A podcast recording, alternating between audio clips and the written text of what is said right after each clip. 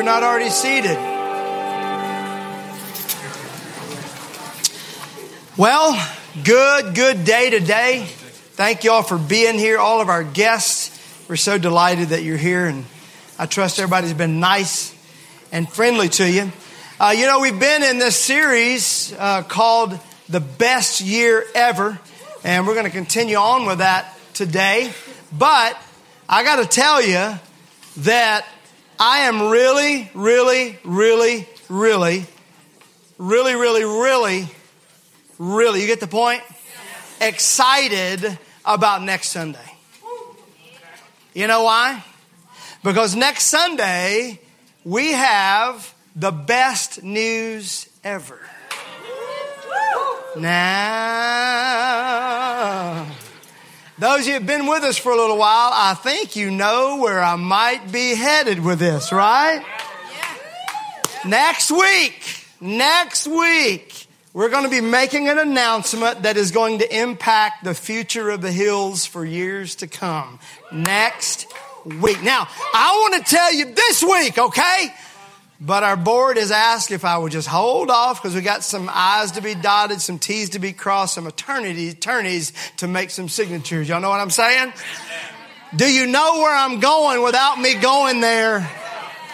I'm excited about next week too. I'm going to be able to tell you why we've asked you to be patient and you've been great. You've prayed, but you haven't asked a lot of questions and we haven't been able to tell you any information. Well, next week I'm going to be able to tell you a lot of information. So I want you to make sure you're here next week. All right? See what I did there? We're marketing the marketing. You see it? We're announcing the announcement. We're promoting the promotion. All right?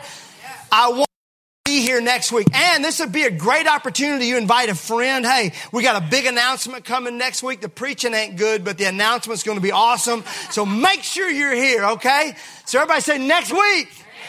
Best news ever. Let's go. How many already fired up? How many think you know? No, Kristen's not pregnant. I will tell you that. That is not, and neither am I. So that's a great thing. All right, let's dive in today. Uh, this series that we've been in for uh, seven weeks now called The Best Year Ever. Best Year Ever. And we've been uh, reading from Luke chapter 4 and verse number 16. So he came to Nazareth where he had been brought up. And as his custom was, he went into the synagogue on the Sabbath day and he stood up to read. And he was handed the book of the prophet Isaiah. And when he had opened the book, he found the place where it was written, The Spirit of the Lord is upon me, because he has anointed me to preach the gospel to the poor. He has sent me to heal the brokenhearted, to proclaim liberty to the captives, and recovery of sight to the blind, to set at liberty those who are oppressed, to proclaim the acceptable year of the Lord. One translation says to proclaim the year of God's favor. Look at your favorite neighbor and do what we've been doing for seven weeks. Look right at them and just say, best year ever. Best year ever. All right? And then he closed the book, verse 20, and he gave it back to the attendant and sat down. And the eyes of all who were in the synagogue were fixed on him. And he began to say to them, Today, everybody say, Today. Today, this scripture is fulfilled in your hearing. Say today again. Today. How many would agree that we focus a lot on everything but today? We focus on tomorrow and yesterday, but Jesus says today. What he's saying is, this is the time. You're standing here right now. This is the time you've been praying for and waiting for. This is the time where fulfillment happens. This is the time. This is the season. This is the season of suddenly. So we talked about last week that you pray, you pray, you believe, you long for it, and then all of a sudden there's a day where suddenly it happens. I believe as your pastor that we're coming into that season as a church. That things we've wanted and prayed for and longed for. Matter of fact, the announcement next week is about a season of sudden where we've waited and waited and waited and then boom, it just happens. I'll tell you this, the one of the most powerful things as a pastor is when you speak a word that you feel like God's given you, a message, a series, you speak a word of faith, and then all of a sudden it's confirmed just like that. Because we walk by faith and not by sight, right? But how many of you are happy when every once in a while God just gives you a little, you on the right track, buddy, okay? A friend of mine calls them spiritual Scooby snacks. Like, good boy, you did good. You did very good. And it just keeps us moving along. Amen? A season of suddenly. I believe that for our church. But I don't just believe it for our church. I believe that for every member in our church. I'm believing that we're coming into a season where it is going to be a season of suddenly. You got to remember, whatever God does in the body, also does in the members. So you've been praying for things and longing for things and you've been faithful for things. I want you to join with me and believing that God is about to accomplish those things that He's promised over you. Now, I've been preaching on this for seven weeks. I need a little bit more amen on that. Just a little lean in on that, okay? Look at me. I want your faith to rise. Come on, let your faith begin to rise. Let it, let it begin to get strong. The Bible talks about building up your most holy faith, praying in the Spirit. Let your faith begin to rise. Let it begin to get strong. Remember last week I talked about we're in a culture where it's cynicism and it's criticism and it's unbelief. You and I need to make sure that we're allowing our faith to rise. Let it get strong. I'm going to tell you why you need your faith to rise because it's going to be tested. Your faith is going to be tested, and it's probably not even going to be the devil that does it. You know why? Because the devil knows you've got people in your life. For some of you, the devil can take a day off work because of the people that are in your life that are going to test your faith, maybe even better than he could, all right? I want to talk to you about that today. How to deal with people in your life. We're in February, it's love month. We're in a season where our, our, our nation, our world needs reconciliation uh, like never before. I want to talk about how do you move into a season of suddenly and fulfillment and deal with people. How many have ever had God do something great in your life? Oh man, I feel good. I'm going to another level. You get a job promotion, you get a, an idea, you get something happening. You think everybody ought to be happy for you, right? You know what I'm talking about? You're excited about it, and they're not happy for you. You know, my least favorite is this right here. Man, this is one of the biggest things. Like, I'm so excited about this. And I get this. Cool. Right? Nice. Or how about just a little thumbs up, just a little like button, you know? I have this feeling, I have this philosophy on communication. I think it's turning us back into cavemen and women. Remember, you used to have a conversation, you write a letter, and then it turned into an email, and then it turned into a text, then into a tweet, right? And now on text, you don't even have to write back, you just go push a button, like, just like a, a just like a, a technical a, a, grunt is what it is. Just like uh, back. Literally this week, I was so excited about a couple of things that happened in our life, and I was telling some people about it, and what I get, uh, just a grunt. Jesus tells them, "This is what I'm going to do. I'm here. This is my first message." I'm about to preach to y'all what I'm going to do. I have been sent to heal the broken heart. I've been sent to, uh, I've been sent to uh, wipe my brow. Right? This is what I'm going to do. And then he goes, Today, the scriptures fulfilled in your hearing. Mic drop.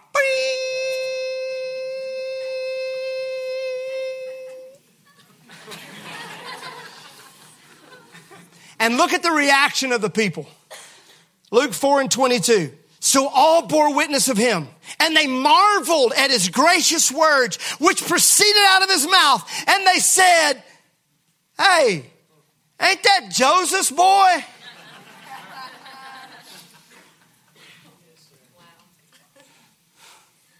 Let me tell you, your faith in God and your faith in what God has called you to do needs to be stronger than ever because you are going to get pushback. And most of that pushback is going to come from people. Because you can gear up for the devil, but people, they'll sneak up on you.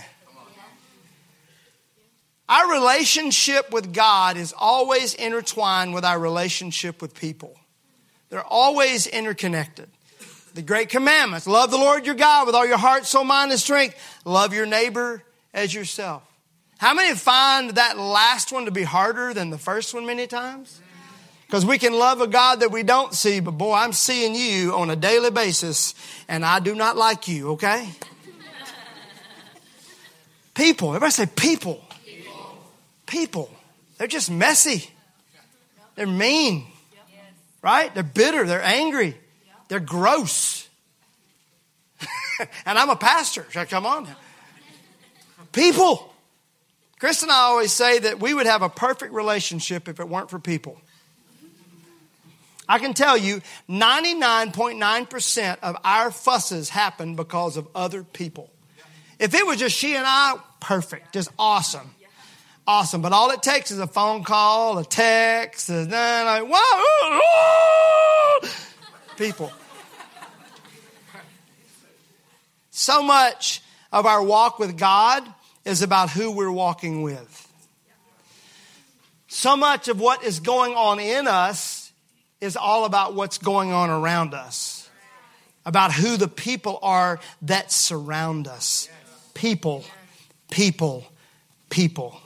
How we treat them, how they treat us, how they react to us, how we react to the way that they react to us. People. To understand the reason that this scripture is the way it is, the way they reacted, you have to go back and remember the context of where Jesus was. And we read it in the beginning of our text today, back to verse 16 of Luke chapter 4. So he came to Nazareth where he had been brought up. In other words, he went back to his old hometown where they knew him, grew up around there. And this is why when he professes what he's going to do, their first thought process is, Aren't you Joseph's son? Here's what I've found I've found that God leads you into a new place by taking you through an old place. So write that down because you're going to need that. God will lead you to a new place by taking you into an old place. Or maybe another way to say it as God is leading you into something fresh, you may find yourself in something familiar. And when I say familiar, I'm not talking about a good kind of familiar. A bit too familiar. Like one of those things like, I thought I left these people. When I got out of Dodge, I was leaving Dodge and never going back. And now I'm back around these people and in this situation let me, let me ask you this. As you begin to feel God doing a work in your life, do you find sometimes that old emotions resurface? Old reactions resurface? Is it just me? I can tell you right now, I have been on my highest highs. Like just, whoa, man, this is incredible. And then two days later, make the dumbest decision I've ever, ever made before. Not before, because I've made the same decision before. And I remember thinking to myself, how could you ever do that? You're at a new level and you're going to go make that dumb decision and say that thing and think that. That's because when you begin to move into something new, you get ready, some old stuff is going to start coming around. There's going to be old emotions that start popping up. And you're like, man, I thought I dealt with that a long time ago. I'll tell you something else you'll find is that people from your past stop pop, start popping up. How many know what I'm talking about? We're going this way. Yeah. How did you get my new number? I didn't even know I followed you on, on Facebook. What in the world is going on? Another thing that will happen is that you will feel like when God begins to take you to a new level, and I say a new level, that could be in your marriage, in your vocation, whatever it is, as you begin to go to a, a new level, the Bible says you're supposed to go from glory to glory to glory. It may feel at times that you're starting over. I want to help you with this, okay? It may feel like I've already gone through this. Why am I doing this again? I remember Chris and I, we can, I can track it back to our to our marriage and our ministry, the, times that this has happened for us. We were first married and we had prayed and had some dreams and visions of what we wanted to see happen in our young ministry. And, and within a couple of years, it was all happening. And we were speaking at all the conferences and the churches that we always dreamed of speaking at. And things were just taking off and it was amazing. And then we got this incredible offer to go on a, at a great, on staff at a great church in Austin, Texas. And it's a large church and doing great things in the city. And, and we said, yeah, we prayed about felt good about it. I mean, we're at the apex of it, you know, we just feel like, man, we're getting ready to go through another level. Well, my job at the another level was I was a singles pastor. When I say singles pastor, I mean the two singles, okay? There were two single women that was older, older than Kristen and I, and they met in the back room of this big campus. All right. So when I say singles pastor, it wasn't glorious. It was, we're going to tuck you way back over here and this is what you're going to do. Oh, and we have another job for you. You're going to be in charge of cleaning our gymnasium. And so I remember one day thinking to myself as I mopped the floors of that gymnasium bathroom, thinking to myself, six months ago, I was speaking to thousands of people. And here I am, back doing how I started. Because when I started ministry, I told my dad, Dad, I feel a call to ministry. And he said, You do? My dad was my pastor. You feel a call to ministry? Yeah, Dad. He said, Come on, son. My dad's pastor was a pastor as well. Come on, I got something for you. We walked into his office and I looked at those books. I saw my grandpa's books, my daddy's books. And my dad walked to that bookcase and just walked right past it into the bathroom and came walking out with a toilet brush. And he said, Here you go, buddy. Welcome to ministry. My first job as a minister was cleaning the toilets. For one year, my job was to clean the toilets and vacuum the church. I can put lines in the carpet like you've never seen before. And if you've never vacuumed an empty church at 11 p.m., it is freaky, y'all. I'm telling you. I vacuumed that thing. Amen? How many of you ever walked into an empty church? You're like, I should feel good here, but this is weird. Right? And now here I am, years later, mopping the floor. And I began to cry and I said, God, what is going on? And God, I feel like gave me a revelation right there. And the revelation is this the ceiling of this level is the floor of this level. And many times you feel like you're going to pop through and go, whoa! And you pop through and it feels like you're starting all over again. But you have to remind yourself, I'm not starting all over again. I'm on another level.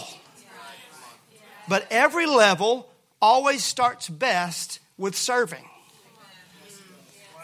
Think about how Jesus comes into his next level, taking on the form of a servant. Right? Think about when he's getting ready to go to the cross and be elevated. The scripture says, and he knew that God had given all things into his hand. And what did he do? He took a towel and began to wash their feet.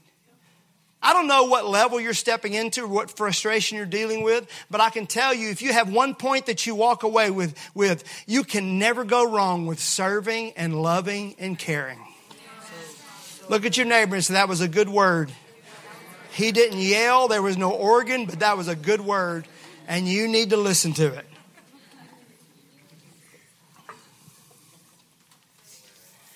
Another thing I would say is to remember when you are back in those situations to remember that you're a different person than you were.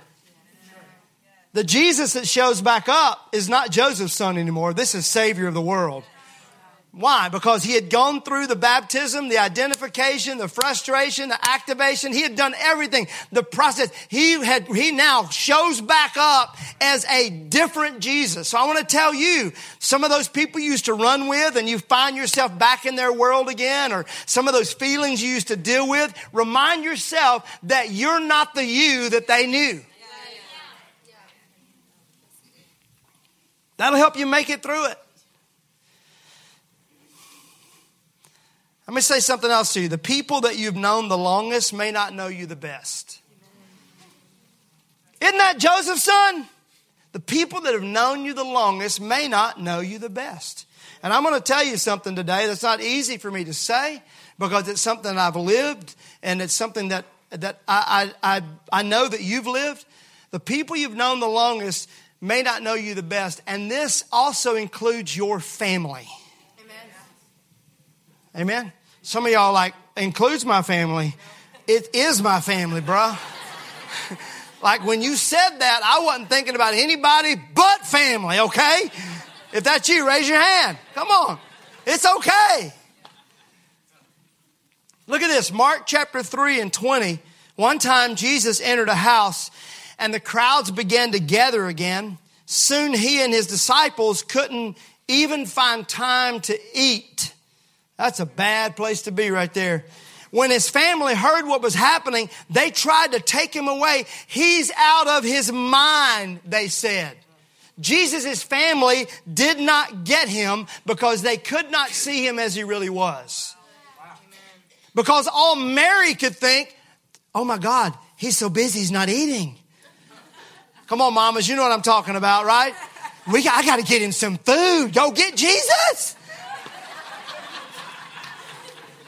She couldn't release him to be the Messiah because she's still thinking of him as her little boy. I got to feed him. I got to nurture him. And I don't know what the brothers are thinking. Who does he think he is? Drawing a big old crowd.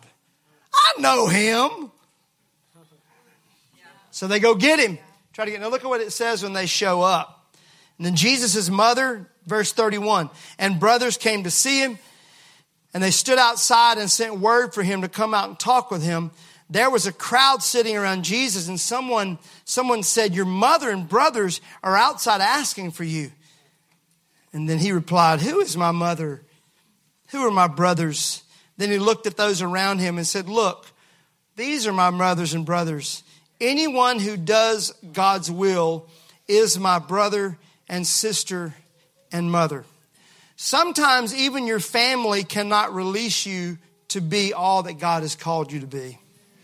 Sometimes, especially your family can't release you to be. Let me tell you something. Your family loves you.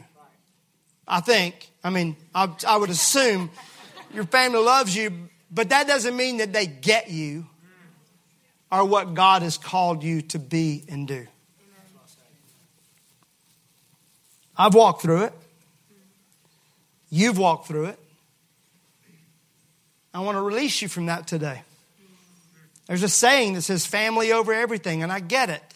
But there are some times that even your family will hold you back because they can't see you in the level or in the, the thing that God has called you to do and God has called you to be. So, how do you handle it in those situations? You don't diss them, you don't, you're not mean to them, you don't reject them. You just say, you know what, I love my family, but I'm going to surround myself with some people that get what I'm called to do.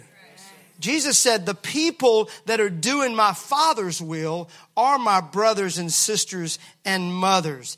So I'm telling you, there's a time that your family, your friends, your coworkers cannot release you to be everything God's called you to be. And that's why they pick at you, they can't congratulate you, they can't celebrate you. Is it just me? Am I the only one that deals with that? Like, cool, that's awesome. You did great, nice and the frustration starts building in you, instead of the frustration and resentment at them building in you, find you some people, get into a gathering, get into a church, get with a group of people, a spiritual family that what they have in them resonates with what you have in you, all right? Let me, this is, let me give you a great example that. Mary, with Jesus inside of her, shows up, and the Bible says Elizabeth, who is pregnant with John the Baptist, as soon as Mary walks in the room, John the Baptist, whoop, jumps in Elizabeth's belly. What does that mean? That means deep calling to deep. They both understood what was going on. They were carrying around the destiny of God inside of them. Get around people that do that for you. I'm preaching a little bit on Sunday morning. Right? Get around people that do that. Matter of fact, the Bible says where two or three of you are gathered together. Where 120 of you are gathered together in Pentecost. What about 600 people gathered together, thinking the same thing, believing the same thing? Then you start watching God show up and miracles start happening. That's why the writer says, don't forsake the assembling of yourselves together like some people are doing, especially as the times get tough. How many would say times are tough? You know what the, the Bible says to do when times get tough? Get together more often. Hang out more often. Spend time in, in celebrating each other and praying for one another. You need to be around people that are going to look at you and say, I see what God has called you to do. Go for it. But you also need the same people that look at you and say, I see what God has called you to do, and you're not living like someone that's called to do that. You need those people in your life that can say something to you that your own family can't say to you. Right? I'll take it from Coach Arnett quicker than I would a family member. Amen? Well, I'll get off that for just a minute. We'll go on to something else. Going to get in that. Amen. Look at what Paul said. I love this, 2 Corinthians chapter 5. Paul said this. We, we always quote 2 Corinthians 5 17, but 16 is a powerful verse of scripture. Look on the screens, it says, So we have stopped evaluating others from a human point of view. At one time, we thought of Christ merely as a, from a human point of view. How differently we now know him. Would you agree that it's human nature for us to see people as humans?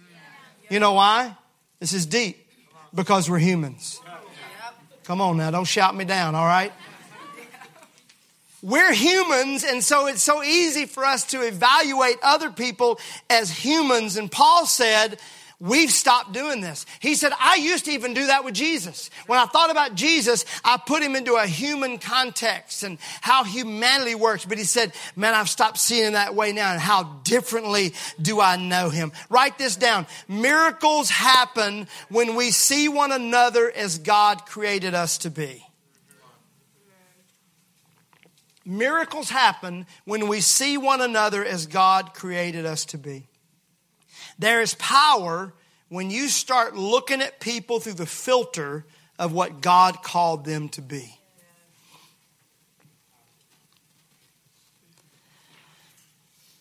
The tragedy in Florida, you know why?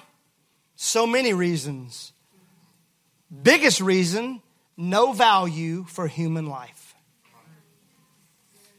No value.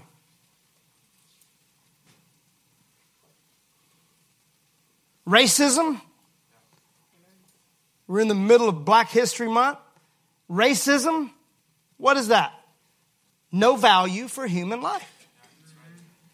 You think because you're a different color, or you're from a different part of town, or you're fat, or you're homeless, or you're rich, you have less value in this world than someone else.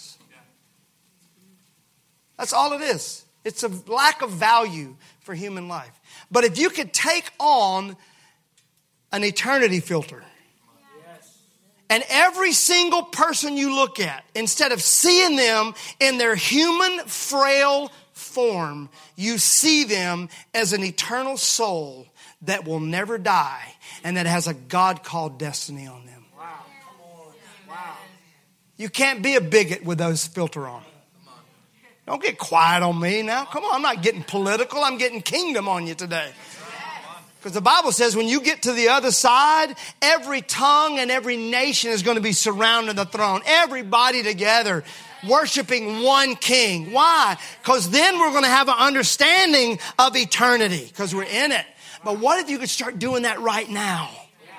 And you look at a coworker. See, I think sometimes we can say, yeah, racism wrong. You shouldn't be that way but I don't like that guy I work with. You don't know how he, she, they treat me. What if you put on the filter of that's an eternal soul with a God called destiny? Paul said, I don't look at people anymore with human limitations because of their frailty and their mistakes. And this will help your marriage. Instead of you resenting your wife and your husband, look at them through the filter of that right there is a soul. Anybody feel convicted right now? Just go and apologize to your spouse.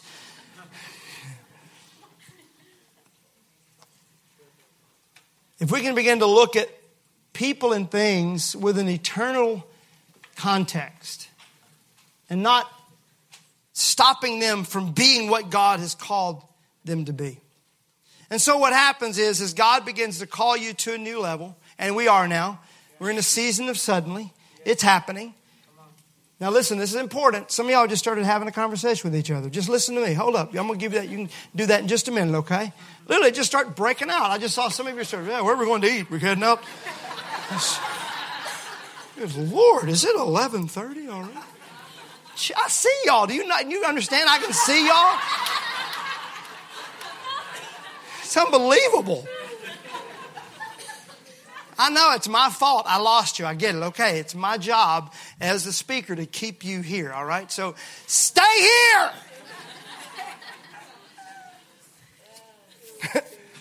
you know, they say, I heard this at this conference we were just at, when someone says in closing that 75% of the congregation re engages, right? So, in closing today, I want to say, that as you move to this new level, what God's called you to do, how many definitely feel that on your life right now? One, two, three, four, five, six, seven. I'm just making sure we got a majority. How many feel God pulling you into something great? You feel like you got greatness on you that you haven't even tapped into yet. How many? Come on. So I want to tell you, I mean, build your faith. Get ready for pushback. Get ready because you're going to feel it. You're going to be excited about it. You're going to leave Sunday. Let's go. I'm going to do this thing. And they're going to like, yeah, but didn't you do that thing? Hey, who do you think you are? So how do I make it? I make it by this. I'm not going to have, I'm, I'm going to put God where he belongs. I'm going to put them where they belong. And I'm going to do everything I know to do to serve, to love, to care. But I'm not going to allow them to limit what God has called me to be.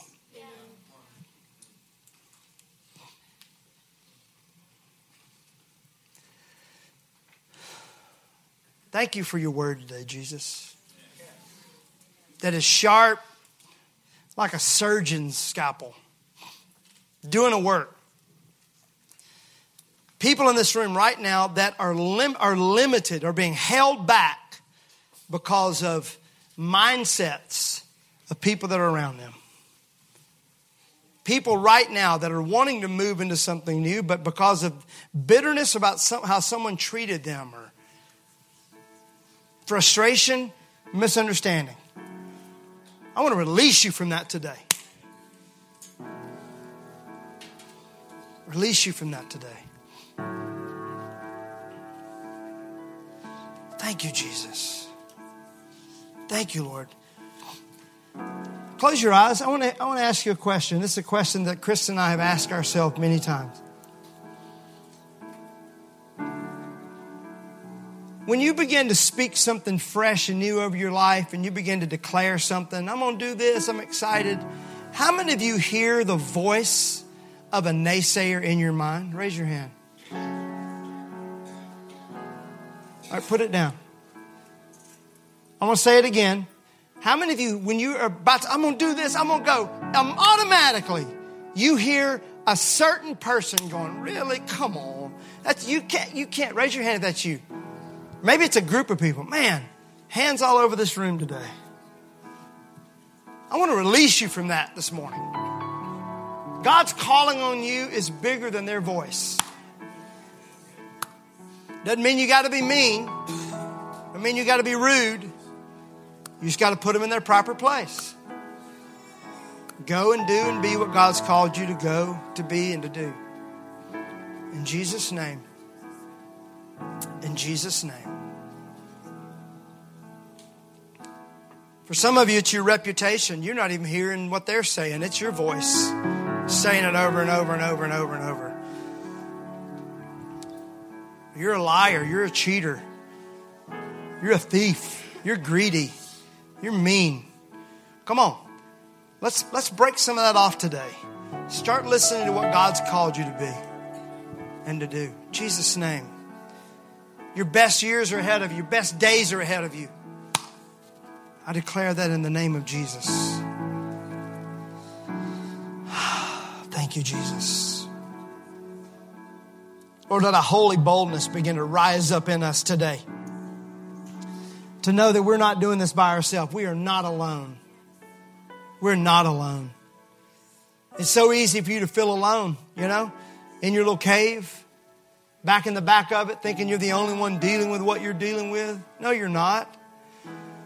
That's why God brings you to a place like church and you hear someone sitting beside you that's been walking through hell this week and suddenly they're singing the same thing you're singing. You are good, good.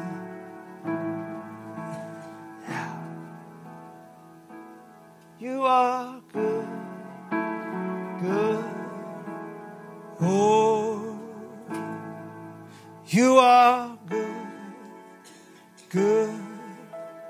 Oh, come on, let your neighbor hear you singing. You are good, good.